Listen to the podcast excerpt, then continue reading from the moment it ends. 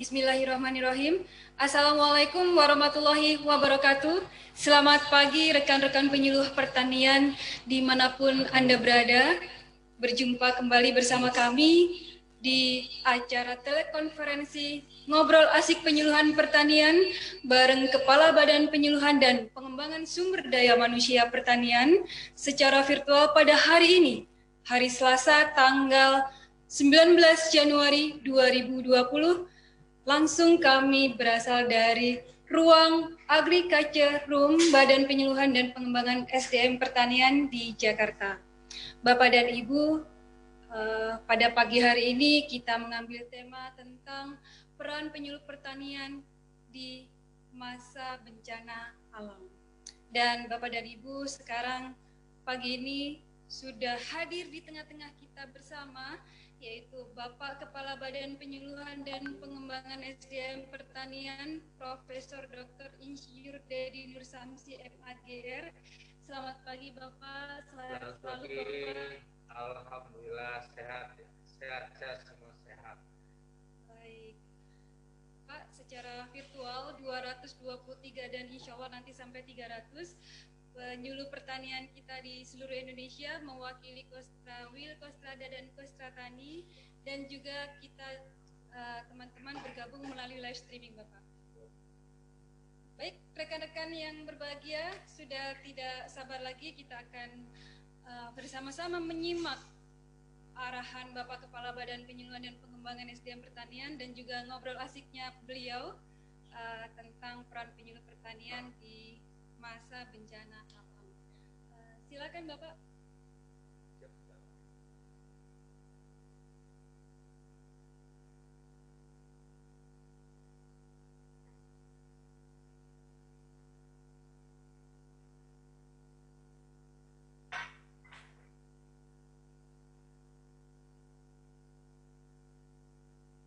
Baik,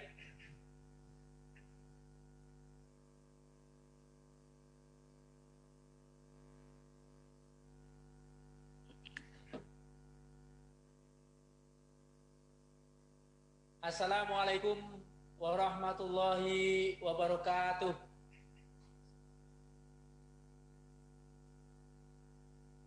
Saudara-saudaraku, para penyuluh, di mana pun kalian berada, saya melihat ada semangat, saya melihat ada wajah yang cerah terpancar dari Kosratani, dari Kosrada, Kosrawil itu menunjukkan bahwa penyuluh semua di seluruh pelosok tanah air tetap semangat.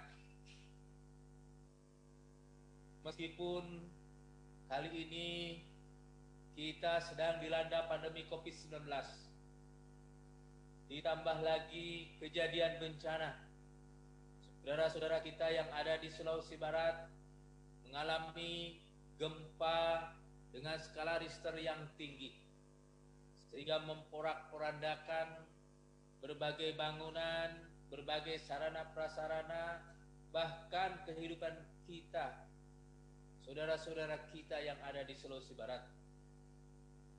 Kemudian juga saudara-saudara kita yang ada di Kalimantan Selatan, di beberapa kabupaten di Kalimantan Selatan tenggelam karena air naik curah hujan yang sangat tinggi, kemudian juga dengan adanya air pasang, maka air yang ada dari atas, air yang ada dari bawah ketemu. Sehingga terjadilah banjir di berbagai kabupaten kota di Kalimantan Selatan. Saudara-saudara kita yang ada di Kalimantan Selatan saat ini masih dirindung kesedihan karena rumahnya, tempat tinggalnya, sarana ibadahnya, sekolahnya, dan seluruh fasilitas umum terendam air. Bahkan lahan-lahan pertaniannya, baik di lahan sawah, di lahan kering, atau di saluran-saluran irigasi atau drainase juga semuanya hanyut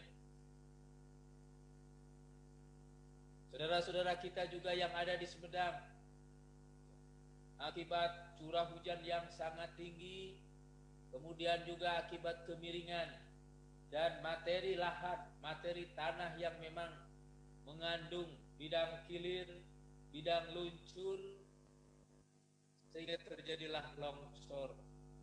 Longsor tentu saja bukan hanya meluluh lantakan rumah-rumah, sekolah, fasilitas-fasilitas yang lain. Ada tanaman yang sudah tinggal panen, ada tanaman yang sedang dipelihara, ada tanaman yang baru tanam, semuanya tertutup akibat longsor ini. Saudara-saudaraku sekalian, berbagai derita, berbagai cerita yang menyedihkan dalam beberapa hari terakhir ini senantiasa dekat dengan telinga kita dekat dengan mata kita. Namun demikian saya tetap berharap saudara-saudaraku para penyuluh di mana pun kalian berada tetap semangat, tetap menatap masa depan insya Allah lebih cerah. Saudara-saudara kalian, di masa pandemi COVID-19 ini sekali lagi saya menyampaikan bahwa yang utama dan pertama bagi kita adalah sehat. Oleh karena itu, saya mengajak pada kesempatan ini dan saya tidak akan pernah bosan untuk mengajak kalian semua untuk tetap sehat. Sehat dimulai dari hati kita yang sehat. Hati kita yang sehat itu diawali dari hati yang bersih, hati yang tulus, hati yang ikhlas, hati yang tawakal hati yang berserah diri, hati yang senantiasa happy, hati yang senantiasa bergembira, hati yang senantiasa lepas,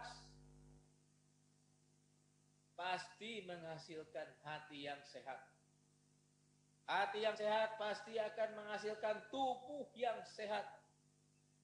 Karena hati yang selalu riang gembira, hati yang selalu berserah diri, hati yang selalu tulus ikhlas, pasti akan meningkatkan imunitas kita secara signifikan.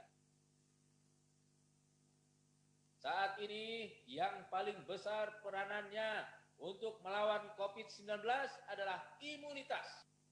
Meskipun saat ini vaksin sudah dimulai. Tapi tetap imunitas adalah yang utama. Kenapa? Imunitas yang kita bangun ya, berasal dari hati yang bersih, kemudian dari makanan yang baik itu akan menghasilkan imunitas secara naluriah, secara alamiah, secara berjalan begitu saja. Bukan dibuat-buat, bukan buatan, bukan juga berasal dari luar tubuh kita. Vaksin tentu saja dapat meningkatkan imunitas secara buatan dan itu pasti membantu tubuh kita untuk melawan COVID-19. Oleh karena itu saudara-saudaraku sekalian saat ini selain imunitas secara alamiah yang harus kita bangun, kita juga harus segera segerakan ya, dengan vaksin yang saat ini sedang digenjot oleh pemerintah kita. Insya Allah saudaraku sekalian, vaksin yang akan kita terima itu akan meningkatkan imunitas kita secara signifikan sehingga dia akan mampu melawan serangan COVID-19 insya Allah dan dengan demikian maka penyebaran COVID-19 bisa ditahan dengan meningkatkan imunitas kita baik secara alamiah maupun melalui vaksin Saudara sekalian jangan lupa meskipun kita sudah divaksin tapi protokol pencegahan COVID-19 masih harus kita lakukan. Saudara-saudaraku sekalian, saat ini COVID-19 ternyata sudah ada di pelupuk mata. Kalau kemarin-kemarin klaster penyebaran COVID-19 ada di kota-kota besar ada di Jakarta, ada di Bandung, ada di Bali, ada di Makassar, ada di Surabaya dan lain sebagainya. Itu dulu. Saudara-saudaraku ternyata kelas tersebut semakin dekat. Klaster setelah itu menyebar di berbagai perkantoran. Di berbagai perkantoran pemerintah, perkantoran swasta. Mulai dari kementerian, kantor-kantor kementerian, kantor-kantor swasta yang ada di kota besar. Dilanjutkan dengan kantor-kantor pemerintah kabupaten, pemerintah kota, kantor pemerintah provinsi, dan lain sebagainya. Artinya apa? COVID-19 dari hari ke hari semakin dekat. Tapi saat ini saudara-saudaraku, klaster COVID-19 itu sudah ada di keluarga. Klaster COVID-19 itu ada di rumah. Des berarti saat ini kita sudah dikepung oleh COVID-19. Tidak bisa kita menghindar. Tidak bisa kita berkelit yang bisa kita lakukan utamanya adalah tingkatkan imunitas. Baik tingkatkan imunitas secara alamiah melalui hati yang bersih, melalui pangan yang kita konsumsi yang bergizi. Juga melalui imunitas secara buatan yaitu melalui vaksin. Sekali lagi saudara-saudaraku sekalian, meskipun kita semua sudah divaksin, kita tetap harus menjaga protokol pencegahan COVID-19. Saudara-saudaraku, COVID-19 ini menyebar begitu cepat, menyebar begitu mudah, menyebar begitu pesat. Oleh karena itu yang harus kita lakukan saat ini adalah secara disiplin, secara sistematis, secara terus-menerus kita lakukan pencegahan penyebaran COVID-19. Saudara-saudaraku, saya teringat seorang ustadz mengatakan dalam rangka menghadapi pandemi COVID-19 yang pertama harus kita lakukan adalah ikhtiar. Ikhtiar mencegah COVID-19 Ternyata ikhtiar itu hukumnya wajib. Bahkan saudara-saudaraku sekalian, mencegah kemudaratan, mencegah hal-hal yang negatif, mencegah wabah, mencegah ama penyakit dan lain sebagainya, itu lebih utama daripada kita melaksanakan kewajiban. Sekali lagi, mencegah COVID-19 hukumnya wajib, berarti lebih wajib daripada kewajiban-kewajiban yang lain. Karena ternyata mencegah kemudaratan, mencegah hama penyakit, mencegah rasa sakit, mencegah yang membuat kita sengsara itu adalah lebih utama daripada melaksanakan kewajiban. Saudara-saudaraku sekalian, kalau kita sudah berupaya mencegah COVID-19, jangan lupa berdoa. Kita berdoa kepada Tuhan yang Maha Kuasa agar kita dilindungi dari COVID-19.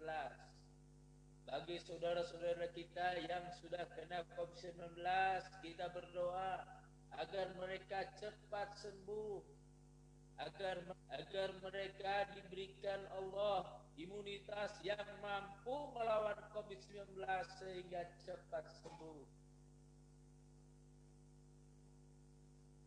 Saudara-saudara sekalian, kalau kita sudah berupaya doa, tinggal satu yang harus kita lakukan adalah tawakal.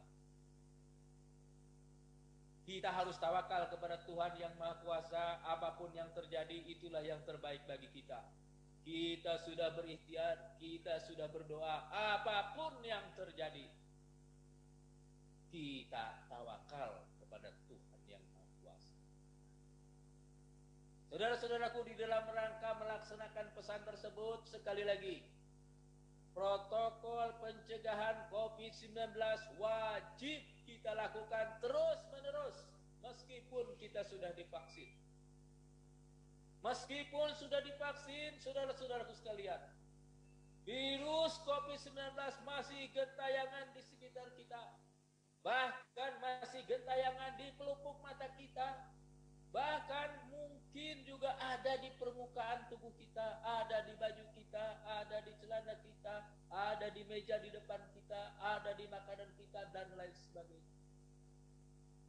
Sekali lagi, ya, protokol pencegahan COVID-19 wajib kita lakukan untuk menghindari penyebaran COVID-19. Jangan lupa jaga jarak Jaga jarak di mana pun Anda berada. Sekali lagi, kluster COVID-19 ada di rumah tangga, ada di keluarga kita, ada di tetangga kita, artinya di sekitar kita, bahkan di pelupuk mata kita. Oleh karena itu sekali lagi, jaga jarak, hindari kerumunan. Sudahlah, hindari kerumunan. Mau belanja kita gunakan sekarang marketplace online segala sesuatu online. Rapat aja sekarang online. Termasuk saya ketemu bersua dengan para penyuluh secara online, secara virtual. Tapi insya Allah itu semua tidak akan mengurangi kualitas pertemuan kita, kualitas silaturahim kita, kualitas rapat-rapat kita. Tidak. Inovasi teknologi sekarang begitu besar. Sekali lagi, jaga jarak, hindari kerumunan. Saudara-saudaraku jangan lupa kita juga harus sering cuci tangan pakai sabun atau pakai hand sanitizer. Kenapa harus cuci tangan? Saudara-saudaraku sekalian, ternyata penyebaran COVID-19 sebagian besar 90%, sekitar 90% penyebarannya melalui tangan.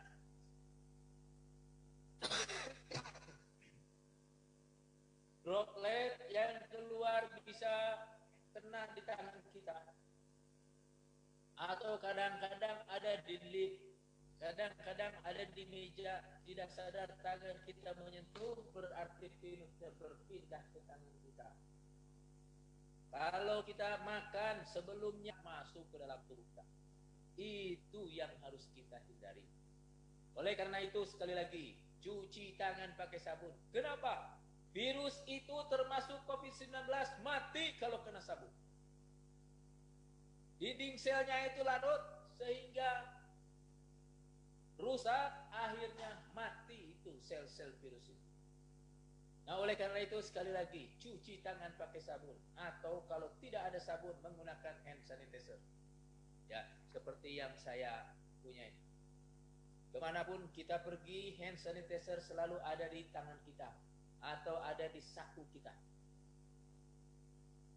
Setiap saat begitu kita mau minum, mau makan, mau apa pun sering-sering gunakan hand sanitizer ini.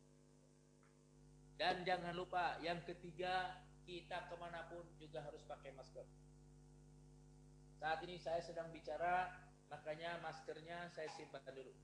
Tapi nanti setelah bicara maskernya pakai lagi. Sekali lagi saudaraku sekalian, ikhtiar itu wajib hukumnya. Pencegahan protokol COVID-19 berupa 3M. Ya. Menjaga jarak dan menghindari kerumunan. Mencuci tangan pakai sabun. Kemudian menggunakan masker. Itu wajib kita lakukan. Sekali lagi, ikhtiar untuk mencegah COVID-19 adalah wajib kita lakukan. Saudara-saudaraku sekalian, kali ini saya ingin membicarakan terkait bagaimana peran penyuluh di saat situasi bencana yang saat ini sedang melanda kita semua belum selesai bencana COVID-19.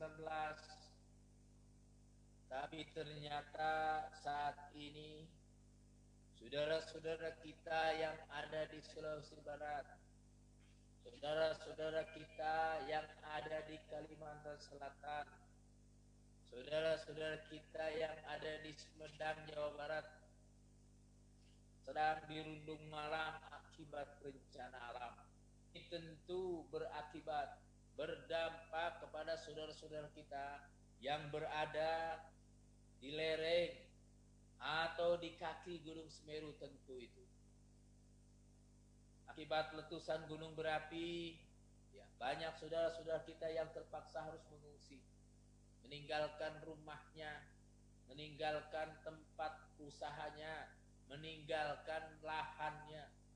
Bahkan banyak lahan-lahannya itu kalau letusan gunung berapi berarti tertutup. Kalau banjir berarti terendam. Atau juga kalau banjir tertutup oleh lumpur. Kalau gempa seperti saudara-saudara kita yang ada di Sulawesi Barat berarti rumahnya hancur. Rumahnya retak-retak bahkan ada yang rata dengan tanah. Itulah kondisi kita. Itulah kondisi saudara-saudara kita yang saat ini sedang di rumah Malang. Saya sangat paham saudara-saudaraku para penyuluh yang ada di Kalimantan Selatan, yang ada di Sulawesi Barat, yang ada di Sumedang Jawa Barat, yang ada di Jawa Timur di sekitar Gunung Semeru, pasti mereka itu korban. Mereka rumahnya tenggelam di Kalimantan Selatan. Mereka rumahnya hancur bahkan rata di Sulawesi Barat. Mereka rumahnya juga hancur gara-gara longsor seperti di Sumedang mereka juga rumahnya tertutup oleh endapan dari gunung berapi dan lain sebagainya. Udara pasti akan tercemar oleh abu, tercemar oleh gas belerang, tercemar oleh gas-gas yang lain. Kondisinya pasti seperti itu.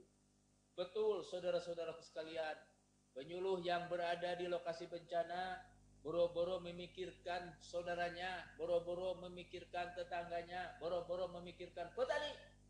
Dirinya sendiri dan keluarganya pula menjadi korban. Dirinya sendiri juga harus ditolong, keluarganya juga harus ditolong. Itu tentu saja kita pahami. Namun demikian saudara-saudara sekalian, sebagai penyuluh tugas sebagai penyuluh apa pun yang terjadi tetap harus berjalan. Apa pun kondisinya kita harus berupaya melaksanakan tugas sebagai penyuluhan sebaik-baik.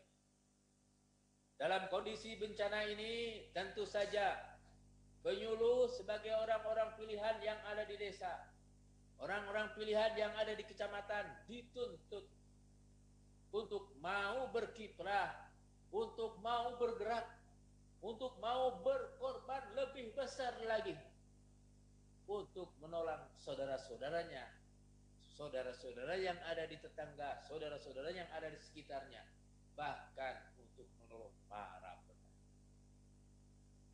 Tentu saudara-saudara sekalian yang harus dilakukan oleh saudara-saudara kita semuanya adalah menyelamatkan diri dari bencana ini kalau bencananya kebanjiran tentu harus mengungsi ke tempat-tempat yang lebih tinggi.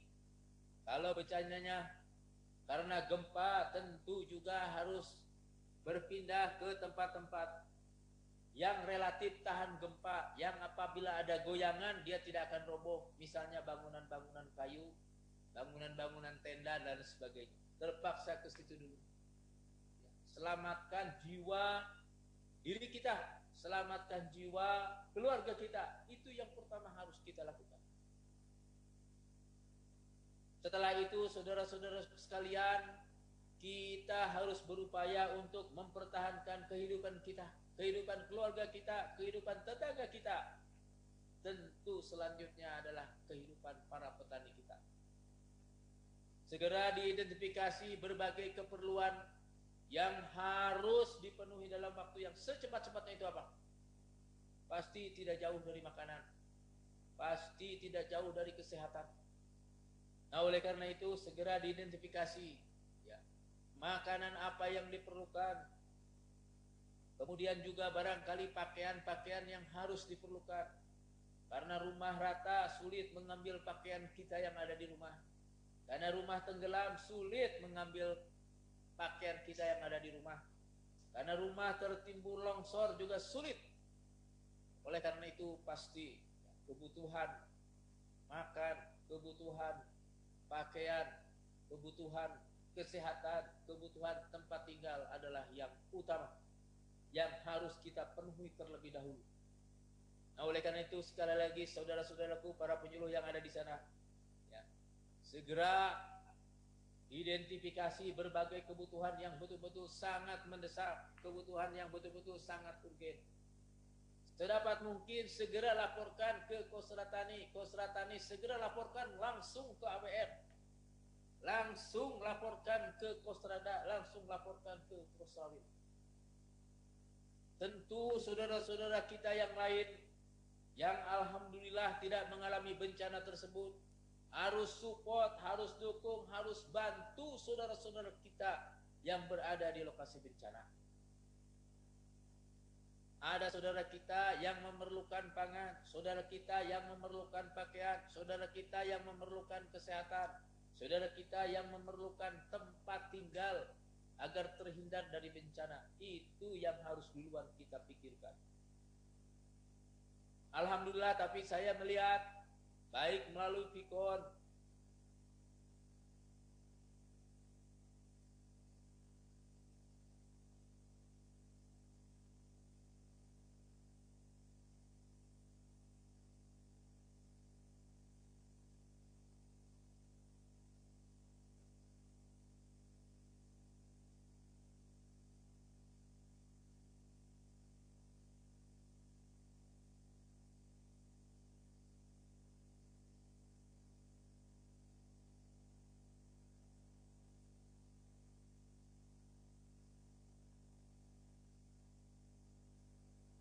pesan tersebut sekali lagi protokol pencegahan COVID-19 wajib kita lakukan terus menerus meskipun kita sudah divaksin.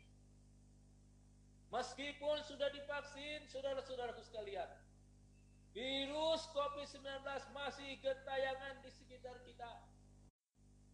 Ya. Menjaga jarak dan menghindari kerumunan mencuci tangan pakai sabun, kemudian menggunakan masker. Itu wajib kita lakukan. Sekali lagi, ikhtiar untuk mencegah COVID-19 adalah wajib kita lakukan.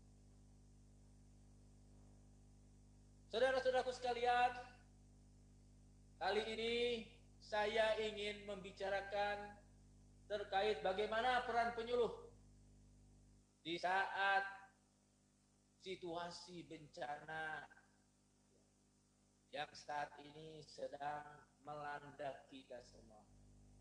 Belum selesai bencana COVID-19,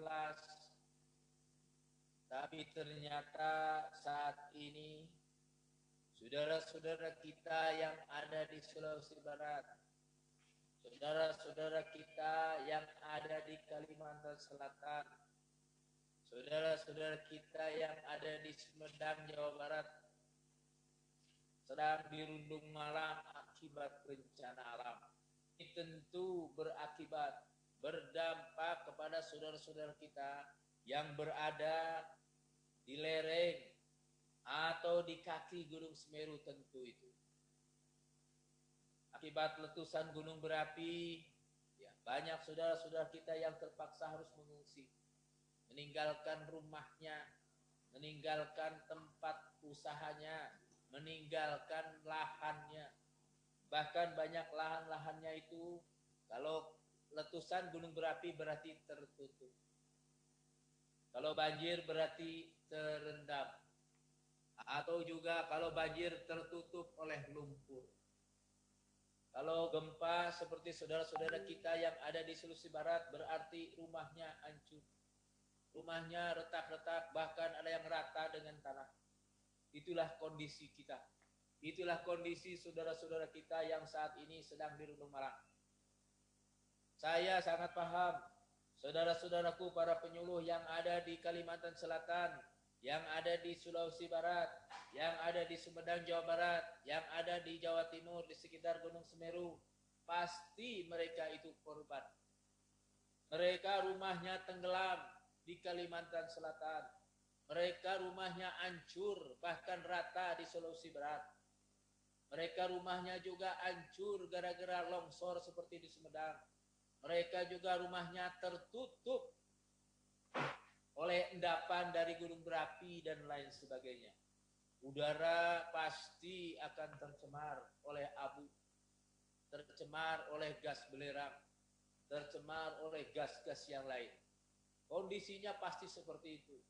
Betul, saudara-saudaraku sekalian, penyuluh yang berada di lokasi bencana boro-boro memikirkan saudaranya, boro-boro memikirkan tetangganya, boro-boro memikirkan petani. Dirinya sendiri dan keluarganya pula menjadi korban. Dirinya sendiri juga harus ditolong, keluarganya juga harus ditolong. Itu tentu saja kita pahami. Namun demikian saudara-saudara sekalian sebagai penyuluh tugas sebagai penyuluh apa pun yang terjadi tetap harus berjalan. Apa pun kondisinya kita harus berupaya melaksanakan tugas sebagai penyuluhan sebaik-baik. Dalam kondisi bencana ini tentu saja penyuluh sebagai orang-orang pilihan yang ada di desa, orang-orang pilihan yang ada di kecamatan dituntut untuk mau berkiprah, untuk mau bergerak, untuk mau berkorban lebih besar lagi untuk menolong saudara-saudaranya, saudara-saudara yang ada di tetangga, saudara-saudara yang ada di sekitarnya, bahkan untuk menolong para petani. Tentu saudara-saudara sekalian yang harus dilakukan oleh saudara-saudara kita semuanya adalah menyelamatkan diri dari bencana ini. Kalau bencananya kebanjiran tentu harus mengungsi ke tempat-tempat yang lebih tinggi. Kalau bencananya karena gempa tentu juga harus berpindah ke tempat-tempat yang relatif tahan gempa, yang apabila ada goyangan dia tidak akan roboh, misalnya bangunan-bangunan kayu, bangunan-bangunan tenda dan sebagainya. Terpaksa ke situ dulu. Selamatkan jiwa diri kita selamatkan jiwa keluarga kita. Itu yang pertama harus kita lakukan. Setelah itu, saudara-saudara sekalian, kita harus berupaya untuk mempertahankan kehidupan kita, kehidupan keluarga kita, kehidupan tetangga kita. Tentu selanjutnya adalah kehidupan para petani kita. Segera diidentifikasi berbagai keperluan yang harus dipenuhi dalam waktu yang secepat-cepatnya itu apa? Pasti tidak jauh dari makanan.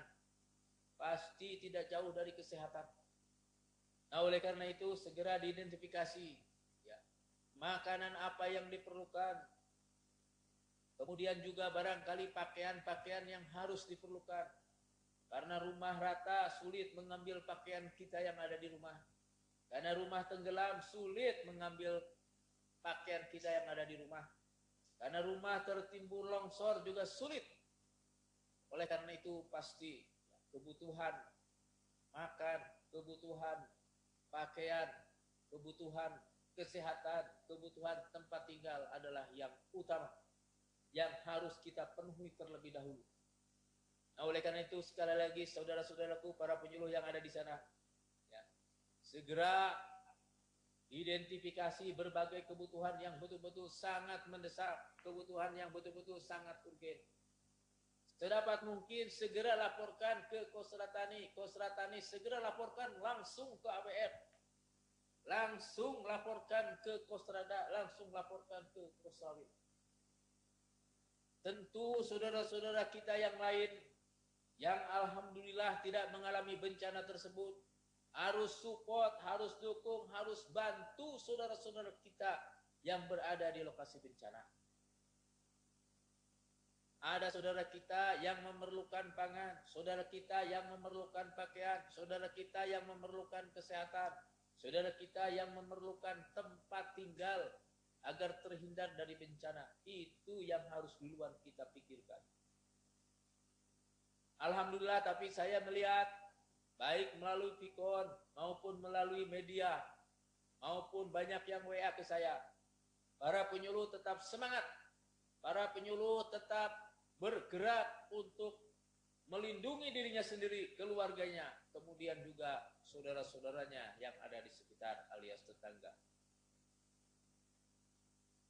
Bu sekalian, saudara sekalian, setelah diri sendiri, setelah keluarga kita amankan, Tentu bagi penyuluh diharapkan dia identifikasi juga saudara-saudara kita para petani. Berapa hektar sawahnya yang terendam, berapa hektar sawahnya yang tertimbun, berapa hektar sawahnya itu yang kena panas misalnya karena gunung berapi dan sebagainya. Bukan hanya lahan, pasti ada binatang ternak juga yang hanyut karena ikut dengan air. Ada juga barangkali ternak yang tertimbun tanah karena longsor. Itu segera diidentifikasi, saudara-saudara sekalian. Setelah berbagai keperluan pokok, berbagai keperluan yang mendesak bisa dipenuhi, maka keperluan-keperluan berikutnya juga harus kita antisipasi dari sekarang. Saya yakin saudara-saudara kita di tempat-tempat yang tidak mengalami bencana pasti akan menolong, pasti akan terenyuh, pasti akan tergerak hatinya untuk mensupport, ya, membantu saudara-saudara kita yang ada di tempat bencana. Bahkan saya mohon para penyuluh semua melalui Kosratani segera laporkan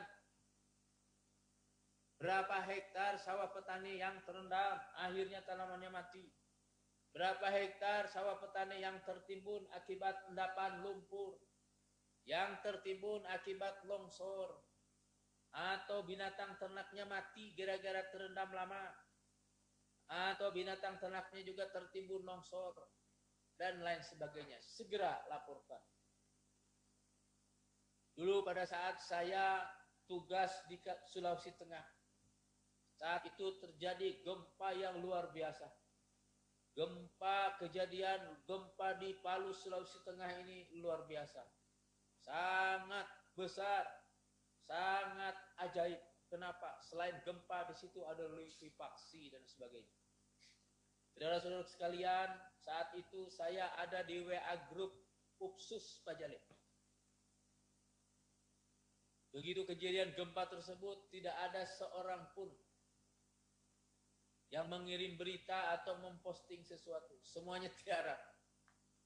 Saudara-saudaraku ternyata, saudara-saudara kita para penyuluh saat itu luar biasa. Terjadi bukan hanya goncangan fisik, tetapi juga goncangan jiwa yang luar biasa. Kenapa? Karena ternyata banyak juga saudara-saudara kita penyuluh yang menjadi korban atau keluarganya yang menjadi korban korban tertimbun reruntuhan, korban terseret arus tsunami, korban bahkan ada korban yang tergelam, tenggelam karena likuifaksi. Demikian kondisinya saat itu. Dan saya yakin kondisi yang jauh tidak berbeda akan dialami oleh saudara-saudara kita di Sulawesi Barat. Dialami juga saudara-saudara kita di Kalimantan Selatan. Dialami juga oleh saudara-saudara kita di Sumedang dialami oleh saudara-saudara kita di sekitar Gunung Semeru saat ini. Sekali lagi saudara-saudara sekalian, setelah mendata berbagai kerusakan, baik itu lahan, baik itu ternak, misalnya ayam, misalnya kambing, sapi, kerbau, dan lain sebagainya, segera laporkan. Di Kementerian Pertanian sudah ada posko untuk membantu menangani gempa, menangani banjir, menangani longsor, menangani gunung meletus dan lain sebagainya. Dan itu tentu saja dilaksanakan yang paling utama adalah oleh UPT, unit pelaksana teknis oleh kantor-kantor pertanian yang posisinya ada di lokasi bencana. Di Kalimantan Selatan ada BPTP Kalimantan Selatan, ada Balai Penelitian Rawa, ada Balai Karantina, ada Balai Besar Binuang, ada juga SMKPP Banjarbaru, dan lain sebagainya. Itu semua Alhamdulillah saya sudah melihat. Mereka bahu-membahu membantu para korban yang rumahnya tenggelam, korban yang lahannya tenggelam, korban yang seluruh harta kekayaannya tenggelam. Demikian pula di Sulawesi Barat ada saudara-saudara kita dari BPTP mereka adalah korban. Mereka juga bagian daripada bencana ini. Tapi mereka tetap bangun, tapi mereka tetap aktif untuk mengkoordinasikan bantuan, mengkoordinasikan berbagai kejadian, berbagai insiden, berbagai lahan yang kena timbunan longsor, yang kena timbunan lumpur, yang tenggelam dan lain sebagainya. Semuanya bergerak Dan saya sangat berharap para penyuluh juga mensupport itu. Segera bangun atau aktif di posko-posko bantuan, posko-posko penanggulangan bencana dan lain sebagainya. Segera aktif. Karena bagaimanapun juga penyuluh adalah bagian dari masyarakat Indonesia yang alhamdulillah posisinya masih lebih baik dibandingkan dengan masyarakat.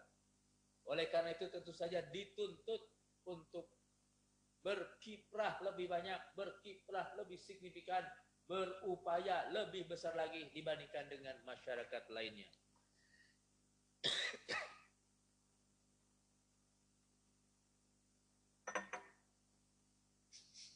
Saudara-saudaraku sekalian, kalau gempa insya Allah segera reda. Kalau banjir insya Allah segera surut. Kalau longsor juga insya Allah segera meredah.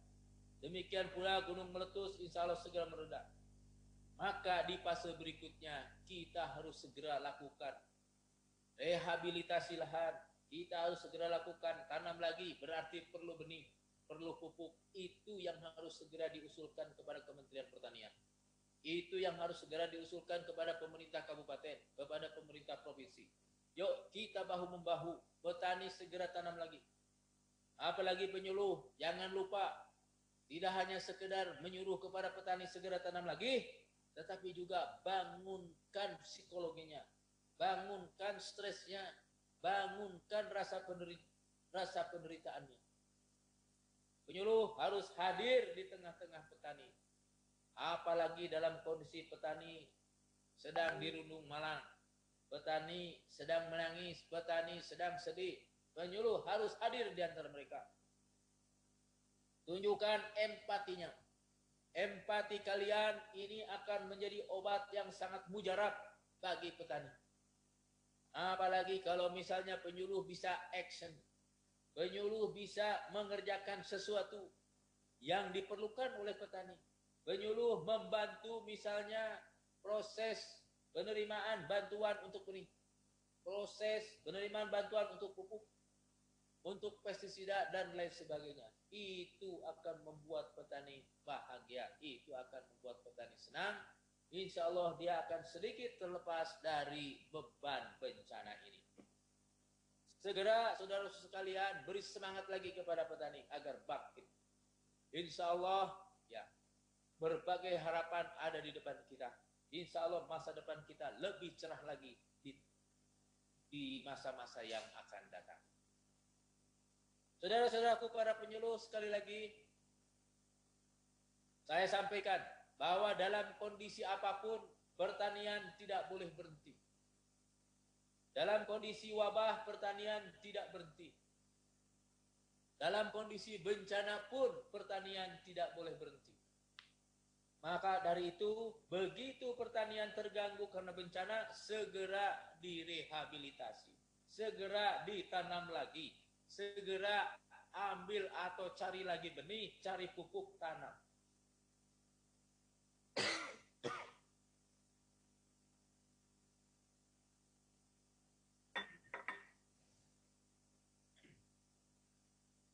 Dan yang paling utama bagi penyuluh sekali lagi saya sampaikan, penyuluh harus tetap semangat. Meskipun hati dalam kondisi duka, meskipun hati dalam kondisi kesusahan, Meskipun hati dalam kondisi diri malang, tapi di luar kita tetap harus semangat. Di luar kita tetap harus cerah. Kita harus membantu petani, kita harus membantu masyarakat untuk segera bangkit dari bencana ini. Saudara-saudara sekalian, saya kira itu yang ingin saya sampaikan kepada saudara-saudaraku. Tidak lain adalah saya ingin memberikan empati yang luar biasa kepada saudara-saudara kita, para penyuluh, para petani, para masyarakat yang berada di lokasi bencana. Yang ada di Kalimantan Selatan, yang ada di Sulawesi Barat, yang ada di Sumedang, Jawa Barat, yang ada di sekitar Gunung Semeru, dan sebagainya. Jadi saya hanya ingin menunjukkan empati kami, empati kami dari Kementerian Pertanian yang luar biasa untuk saudara-saudaraku yang mengalami bencana. Setelah itu kami tetap berharap apa pun yang terjadi pertanian tidak boleh berhenti. Oleh karena itu, dalam situasi bencana ini, dalam kondisi hati yang sedih, dalam kondisi hati yang pilu, tetap kita harus bangkit. Bangkit, lakukan upaya-upaya rehabilitasi tanah, rehabilitasi lahan. Lakukan upaya-upaya untuk segera tanam kembali, sehingga pertanian tidak berhenti. Terima kasih. Wassalamualaikum warahmatullahi wabarakatuh.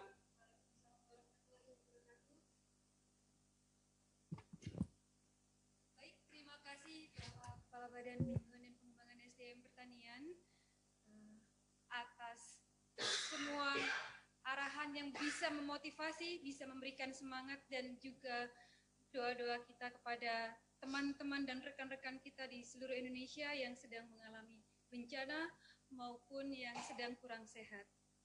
Baik, Bapak dan Ibu, selanjutnya marilah kita buka sesi ngobrol asik bersama Bapak Kepala Badan. Untuk sesi pertama ini saya akan membuka uh, tiga penanya. Di sana sudah ada Pak Kusmana yang sudah mengacungkan tangan dari tadi. Silahkan Pak Kusmana dari BPP Cibeber. Selamat pagi Bapak, sehat selalu untuk rekan-rekan yang di belakang Bapak itu semuanya. Silakan diaktifkan dulu Pak uh, suaranya. diaktifkan dulu Pak Kusmana. Ya Bu, ya. Sudah nyampe Bu. Suaranya Baik. masuk Bu. Silakan Pak Kusmana. Ya, Assalamualaikum warahmatullahi wabarakatuh. Waalaikumsalam warahmatullahi wabarakatuh. Uh, salam buat Pak Kepala. Alhamdulillah kita para penyuluh di Kecamatan Cibeber khususnya dan di Kabupaten Cianjur alhamdulillah dalam keadaan sehat di Kabupaten Cianjur aman Pak dengan kondisi uh, perubahan iklim yang mungkin curah hujan cukup uh, tinggi di sektor pertanian uh, tidak ada hal-hal uh, yang mengkhawatirkan Pak. Kami kebetulan hari ini bukan kebetulan juga sih kami sudah merencanakan untuk selama lima hari ini pembinaan terhadap para ketua kelompok kami kaitan dengan eh, permasalahan di lapangan, Pak, baik itu eh, antisipasi adanya hama dan penyakit, kita sudah membentuk eh, RPH, Regu Pengendali Hama, Pak, yang setiap desa ada dua perwakilannya. Dan untuk menjelang uh, ke arah permodalan kita juga sedang mensosialisasikan kredit usaha rakyat. Alhamdulillah dari Bank BRI cabang Cianjur dan dari kepala unit sudah bisa uh, datang ke BPP dan hari ini juga akan hadir dari pihak Bank BRI Agro merespon terhadap aktivitas kita di lapangan, aktivitas para penyuluh.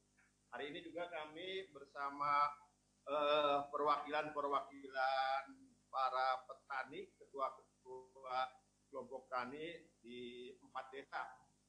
Karena dengan kondisi COVID seperti sekarang ini, kami melakukan eh, apa itu adaptasi kebiasaan baru, Pak. Sehingga kami juga menyediakan sanitizer, sanitizer untuk uh, mencegah untuk ininya Pak sama seperti Bapak. Kami juga punya uh, pengukur suhu Pak. Jadi ketika yang hadir ke sini suhunya aman Pak. Di 36, sekian hingga sampai di 38 dan sebagainya. Mungkin itu uh, kami tetap melakukan aktivitas uh, penyuluhan di lapangan uh, dan kami juga tetap mengedukasi para petani kaitan dengan eh, apa namanya sistem penyaluran pupuk yang ada di lapangan yang selalu berubah-ubah gitu Pak. Alhamdulillah Pak, silakan mungkin Bapak bisa berbincang-bincang, bisa menanyakan eh, pada para ketua kelompok tani yang ada di kami hal-hal apa saja ya. Mumpung bisa ngobras dengan Bapak ini kesempatan yang sangat langka Pak. Terima kasih Bu. Cukup, Ibu. Terima kasih Pak Kusmana. Eh, saya akan membuka kesempatan dua dulu untuk eh, dua partisipan. Nanti Bapak akan memberikan secara eh, umum, memberikan responnya. Selanjutnya silakan mungkin dari rekan-rekan kita yang di lokasi bencana. Oh dari Kalsel Bapak, dari Kostra eh, Will Kalsel. Silakan Ibu, selamat siang. Mohon suaranya diaktifkan Ibu. Dari dinas. Ya, dari. Ibu mohon izin suaranya untuk diaktifkan dulu. Yang di sebelah kanan. Monitor Ibu di sebelah kanan monitor. Diklik dulu, Bu.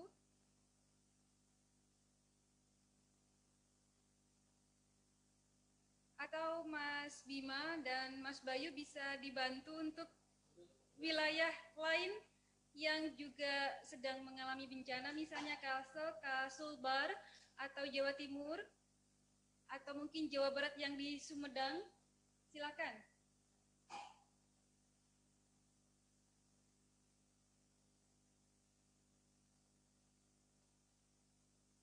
Atau juga teman-teman penyuluh yang berdekatan dengan wilayah-wilayah yang terkena bencana, mungkin ingin melaporkan ataupun menginformasikan kepada kami di sini bagaimana kondisi di lapangan.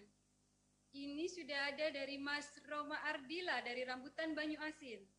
Sepertinya petani milenial ini Bapak. Oh ya, silakan.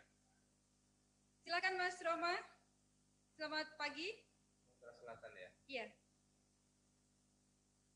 Silakan Roma. Silakan Mas Roma dari Rambutan Banyu Asin. Di-unmute dulu. Suaranya di-unmute dulu. Sudah.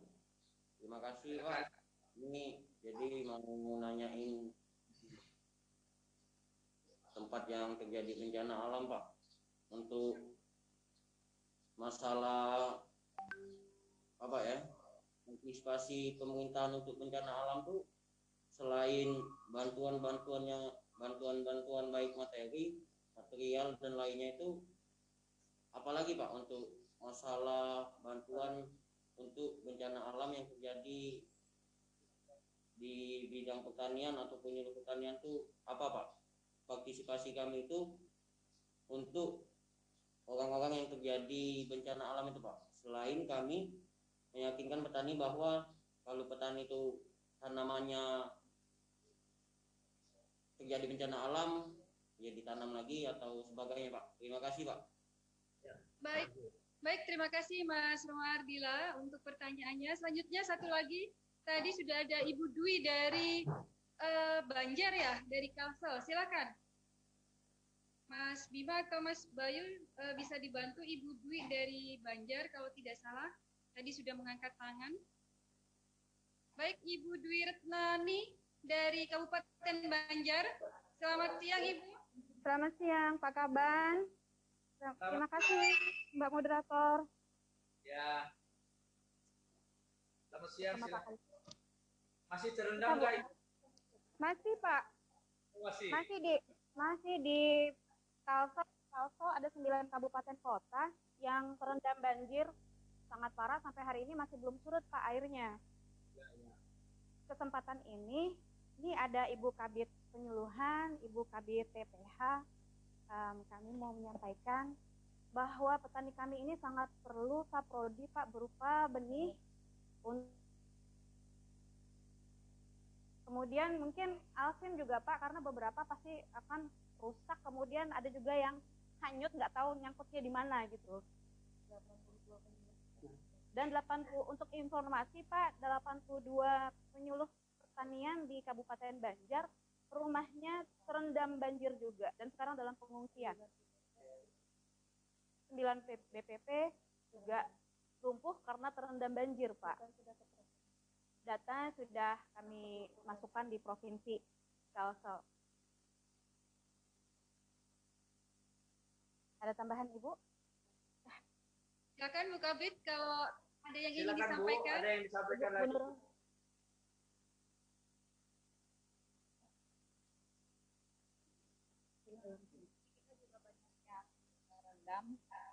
Ada iya.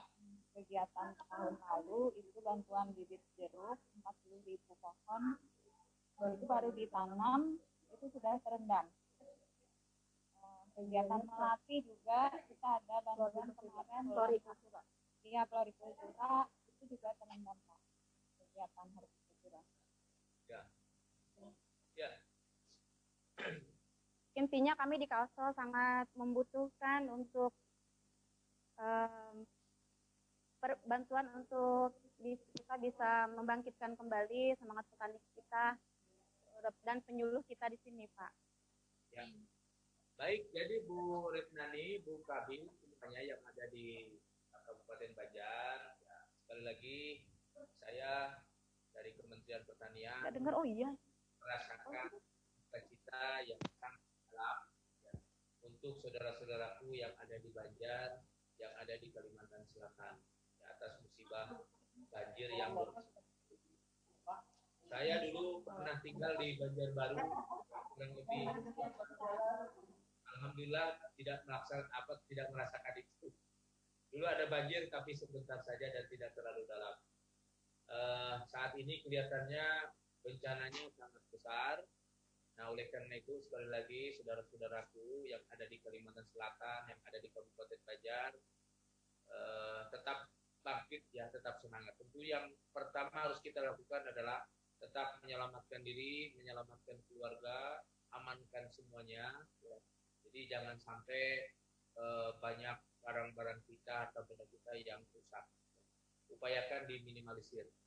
Nah selanjutnya tentu ya saya sangat berharap saudara-saudaraku ya, yang ada di Dinas Pertanian Kabupaten Banjar juga bahu membahu dengan saudara-saudara yang lain ya, aktif di posko-posko penanggulangan banjir ini termasuk aktif di posko-posko dalam mendistribusikan berbagai bantuan baik itu bantuan yang berasal dari pemerintah kabupaten dari masyarakat dari perusahaan-perusahaan kota dari mana sajalah termasuk yang dari pemerintah Nah, nanti saudara-saudara sekalian, insya Allah badai pasti berlalu. Ya, insya Allah ini juga akan segera surut. Dan tentunya tadi sudah baik ya, sudah bagus. Ya, artinya sudah dilaporkan ke Dinas Pertanian Provinsi. Laporkan juga ke kita segera ya, dorong ya agar Dinas Pertanian Provinsi segera melaporkan kepada kita ya. Tolong sampaikan salam juga kepada Pak Kadis Pertanian Provinsi ya dari saya agar apa yang dialami oleh saudara-saudara kita, oleh para petani kita segera ajukan. Misalnya termasuk tadi, misalnya kalau pasti sawahnya kan terendam. Nah, mungkin baru saja tanam sehingga memerlukan benih lagi, memerlukan pupuk lagi. Segera ajukan. Ya. Termasuk tadi ada benih jeruk misalnya yang baru ditanam, ya karena terendam itu kalau terendamnya beberapa hari itu bisa mati. Ya, bahkan ada beberapa alat pertanian yang hanyut dan sebagainya. Segera ajukan Bu. ya nanti saya akan mengawal juga di Kementan ini. Tapi ya harus diajukan dulu dari provinsi. Makanya segera komunikasi, koordinasi dengan baik ya, dengan Kepala Dinas Pertanian Provinsi. Saya yakin beliau akan dan akan memproses usulan dari Kabupaten Banjar ke Kementerian Pertanian.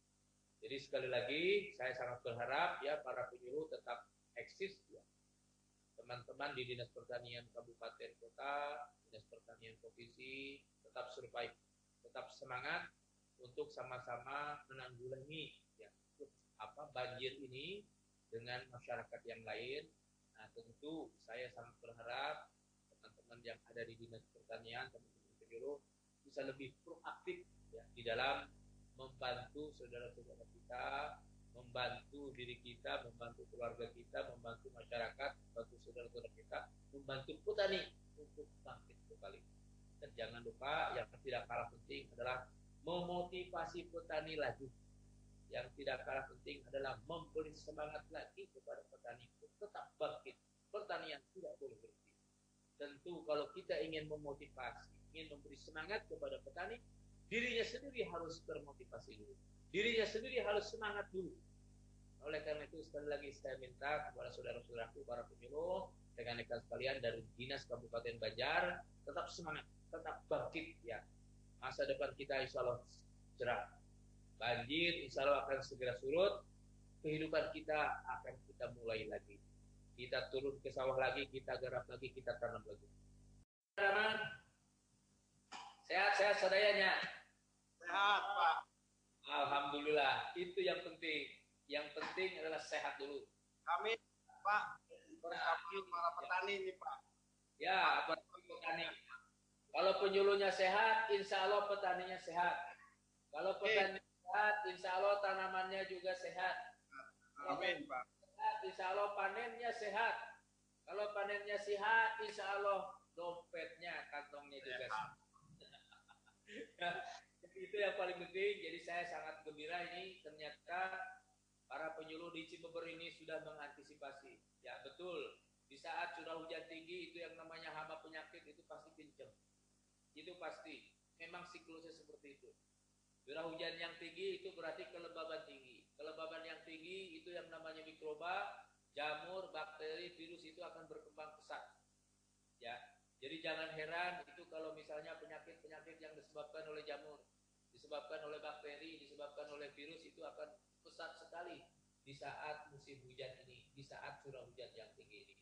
Nah, oleh karena itu saya senang sekali tadi sudah antisipasi dengan membentuk apa namanya mungkin pokja untuk penanggulangan hama penyakit dan sebagainya. Itu keren, ya itu sangat dianjurkan dan ini mungkin menjadi contoh ya, untuk BPP-BPP lain di seluruh pelosok tanah air bisa mencontoh BPP Cibeber Cianjur ini. Ya saya sebenarnya sudah lama ingin ke Cibeber nih. Kita juga ada petani milenial, Pak. Petani milenial. Siapa? Petani milenial. Ah keren keren. Ya. Di Cianjur itu petani milenialnya banyak tuh. Ada Kang ada Kang Ali Nurdin. Itu banyak di itu dan mereka semuanya hebat-hebat itu. Petani milenial tetapi otaknya dia itu mengalahkan yang seniornya. Ya. Gerakannya, aktivitasnya juga mengalahkan teman-teman yang seniornya. Wah, relatif hebat itu. Mau bertanya, Pak? Mau bertanya? Ya, boleh silakan. Silakan. Assalamualaikum warahmatullahi wabarakatuh. Waalaikumsalam. Perkenalkan nama saya ya, Pak dari kelompok tani Mekar Jaya. Dari kelompok tani Mekar Jaya, Pak. Kerjaya, oke. Ya. Nah, sebelumnya saya mengucapkan turut berbela-sungkawa buat di Sulawesi dan Kalimantan semoga uh, bencana uh, cepat berlalu, Pak. Uh, sebelumnya saya mau eh, bertanya terkait ini Pak. Eh, Alhamdulillah di Cianjur sekarang sudah mulai sudah mulai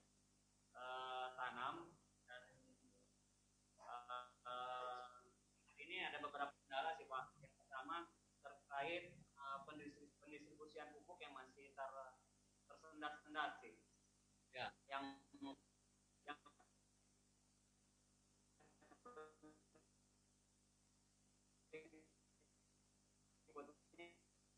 Ya, saya pengen tahu juga pak para petani Ini suaranya lep-lepan ini. apakah dalam dalam program Kementan Pusat terdengar Pak? Mohon izin, Mas, suaranya eh, belum bisa kami terima dengan halo baik. Ya, Suaranya lep-lep. Pak. bisa diulang? Bisa Coba diulang, diulang, Mas? diulang. Udah, udah masuk belum, Pak, suaranya, Pak? Oke, bagus. Sudah masuk suaranya? Sudah masuk sekarang, silakan. Ya, siap. Ya. Ya, yang pertama eh, kendala kami saat ini terkait distribusi pupuk Pak. Ya, ya. Saat ini eh, sudah mulai panen, eh sudah mulai panen, sudah mulai tanam dan terkendalanya masih di distribusi pupuk. Eh, yang kedua, eh, saya pengen tahu terkait program Kementan terkait petani milenial untuk eh, peningkatan kualitas SDM-nya Pak, baik dari teknologi pertanian eh, terkait organisasi manajemen di kelompok tani. Eh, saya rasa masih eh, perlu informasi yang saya saya inginkan itu uh, berkesinambungan apakah ada program yang uh, terprogram kita bisa masuki misalnya terkait manajemennya terkait teknologinya karena yang saya lihat uh, di saya sendiri petani petani muda itu sangat jarang. Komposisi kami aja masih 80 20 Pak. 80 nya masih di atas 50 tahun. Sudah sangat mundur. Yang 20 persenan itu masih muda dan itu pun yang masih uh, jarang mau bergabung gitu Pak. Karena emang kalau secara ekonomis kan masih belum bisa mengcover mereka. Terima kasih Pak. Ya. Uh, sekian. Salam. Baik, terima kasih. Uh, ini petani milenial Cianjur ini keren ya. Saya sangat berharap tetap semangat kalian. Dan program-program petani milenial di Kementan itu banyak. Kemudian di pemerintah provinsi Jawa Barat tetap banyak juga. Ya, wah luar biasa nih petani milenial sekarang. Pertama mengenai pupuk. Kemarin saya baru aja rapat di DPR ya membahas tentang pupuk, tentang kelangkaan pupuk. Ternyata sebagian besar bupati atau kepala dinas kabupaten kota itu belum membuat SK alokasi pupuk di wilayahnya masing-masing. Sehingga yang dari lini satu, dari lini dua itu belum dialokasikan ke kabupatennya, ke lini tiga, karena SK Kepala Dinas Pertanian Kabupaten mengenai alokasi pupuk belum ada. Jadi yang harus dilakukan ini Kang Kusmana ya, ya. dari BPC Beber tolong kontak kadisnya.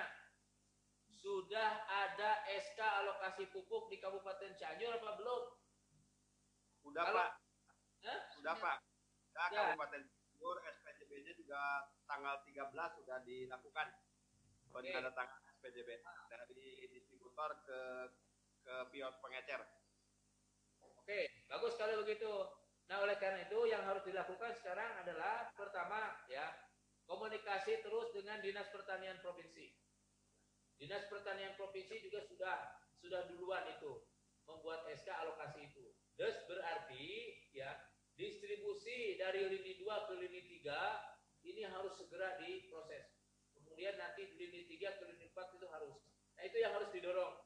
E, Kementerian Pertanian memang di sini sebagai e, pengawas ya, sebagai pembina di sini. Ya, nanti saya akan segera kontak Kepala Dinas Pertanian Provinsi ya, agar ya pupuk dari lini 2 segera bergerak ke lini 3 di Cianjur, utamanya di Cibeber ya, karena sebagian sudah tanam.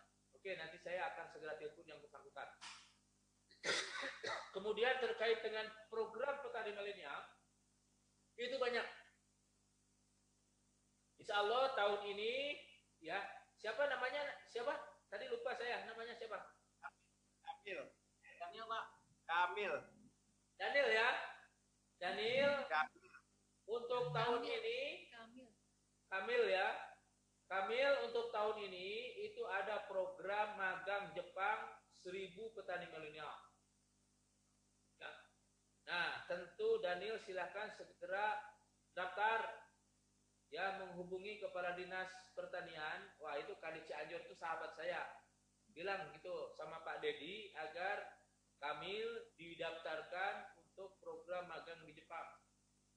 Langsung suratnya kirim ke saya. Ya, dari kepala dinas ya. Kamil tadi dari Poktan apa tadi? Mekar Mekar Jaya. Mekar Jaya.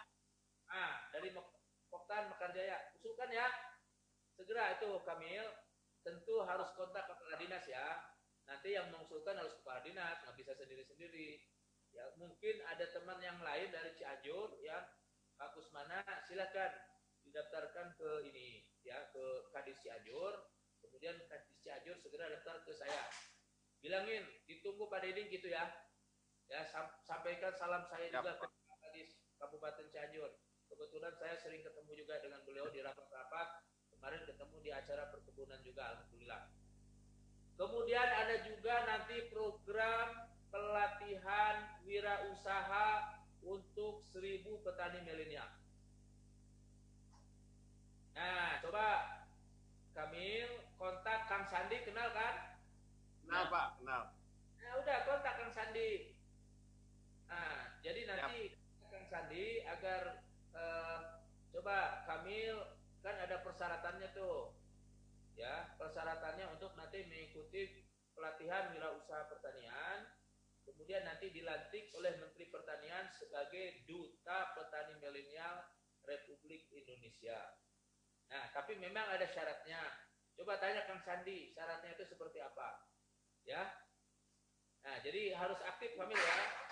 Nah, kemudian juga di Provinsi Jawa Barat itu Kang Emil perhatiannya terhadap petani milenial ini keren. Ya. Nah, oleh karena itu coba cari-cari info di Dinas Pertanian Kabupaten di Pakadisnya agar masuk di dalam program petani milenial yang digagas oleh Kang Emil, oleh Pak Gubernur. Ya, gitu Kamil ya. Nah, jadi sekali lagi Kamil harus proaktif ya. Kang Kusmana bantu nih petani milenial kita harus bangkit. Bangkit nanti seperti Sandi, seperti Ali Nurdin. Ya, jadi eh, apa namanya? Silahkan menghubungi petani milenial yang ada di kabupaten itu, yang ada di provinsi itu. Nah, nanti mereka nanti yang akan menampung pendaftaran itu kemudian menyeleksi. Gitu ya. Semuanya semangat. Ya. Kami semangat ya, kampus mana semangat, semuanya semangat. Oke, kita harus bangkit, kita harus berkontribusi terhadap pembangunan pertanian nasional. Oke, tentu kita harus pinter, kita harus profesional, kita harus punya jiwa wirausaha. Nah itu yang harus dibangun, baik melalui magang, melalui pelatihan, melalui belajar dan lain sebagainya. Jangan lupa Kostra Tani Cibeber ini harus maju. Kampus mana ya? Kostra Tani Cibeber ini harus aktif. Kostra Tani Cibeber harus memainkan perannya yang sangat penting itu. Peran-peran Kostra Tani gerakan, laksanakan sehingga Kostra Tani Cibeber bisa eksis bukan hanya di Cianjur tetapi di Jawa Barat bahkan di nasional Indonesia. Oke, terima kasih. Wassalamualaikum warahmatullahi wabarakatuh. Waalaikumsalam warahmatullahi wabarakatuh. Baik, eh, rekan-rekan penyuluh pertanian di mana saja berada, tadi kita sudah ngobrol asik bersama Bapak Kepala Badan Penyuluhan dan Pengembangan Sumber Daya Manusia Pertanian tentang bagaimana peran kita penyuluh pertanian di masa bencana alam. Yang tadi yang pertama pasti selamatkan diri kita sendiri dan keluarga, kemudian tetap jaga kesehatan, kemudian kita melakukan identifikasi seluruh Eh, kerusakan-kerusakan lahan pertanian maupun petani-petani kita untuk kemudian diajukan kebutuhan-kebutuhan yang bersifat urgent baik itu kepada dinas uh, kabupaten, provinsi, kemudian dilanjutkan untuk ke pusat. Demikian seperti itu tadi arahan Bapak Kepala Badan. Mudah-mudahan tidak hanya BPP Cibeber ya Bapak ya yang akan Ya, berperan. Kita silakan. mengharapkan 5.744 BPP di seluruh Indonesia menjadi kostra tani yang andal, unggul dan berperan serta untuk membangun pertanian yang maju, mandiri dan selalu modern. Ya, Baik, Bapak. siap. Baik, eh, Bapak eh, Kepala Badan, di sini masih tetap di 296 rekan-rekan kita yang masih join dan tadi sudah banyak pertanyaan-pertanyaan yang melalui chatting di live streaming, tetapi pertanyaannya hampir sama dengan teman-teman yang sudah di eh, mengobrol bersama Bapak tadi. Jadi insya Allah teman-teman yang di live streaming eh, secara umum jawabannya dan arahan Bapak Kepala Badan sudah sama. Jadi apabila nanti teman-teman masih ingin berkomunikasi bersama kita atau bersama kami, silahkan Bapak dan Ibu bisa chatting di live streaming maupun di Zoom meeting kita. Baik Bapak dan Ibu, sebelum saya tutup eh, acara Ngobras volume 2 pada hari ini, izinkan saya uh, tidak berpantun Bapak, tetapi iya. izinkan saya untuk membacakan puisi sejenak eh, bagi teman-teman kita me- menundukkan kepala sedikit, menggerakkan hati kita, berdoa juga untuk teman-teman kita di seluruh Indonesia yang sedang eh, mengalami bencana dan juga Demikianlah sedang dalam Masih- kondisi kurang sehat, baik itu karena COVID maupun tidak. Ini judulnya adalah Ampuni dosa kami Bapak. Silakan. demikian satu Bila insan banyak dosa, ikutan bumi pun tak mau menerima. Bumi resah dan gelisah. pada Lalu 2 bencana datang melanda, 2001 peran penyuluh Sekiranya insan bertakwa, bencana. Maka bumi pun penuh berkah. jauh dari bala bencana dan menjauh dari alam yang murka. Bencana ini memang menerpa agar manusia menjadi sadar, meninggalkan berbagai dosa, atau memilih mati terkapar. Kembalilah, wahai manusia, kepada perintah Tuhan yang Maha Esa. Bencana di dunia tak seberapa, di akhirat luar biasa. Baik, terima kasih Bapak dan Ibu atas waktunya, atas kesediaannya untuk bergabung bersama kami. Marilah kita dengarkan pesan Ibu, tetap jaga kondisi, pakai masker, sering menggunakan hand sanitizer, dan jaga jarak. Wabillahi taufiq wal hidayah. Wassalamualaikum warahmatullahi wabarakatuh. Selamat siang dan salam Kostratani. Terima kasih juga untuk kru Ngobras atas Sama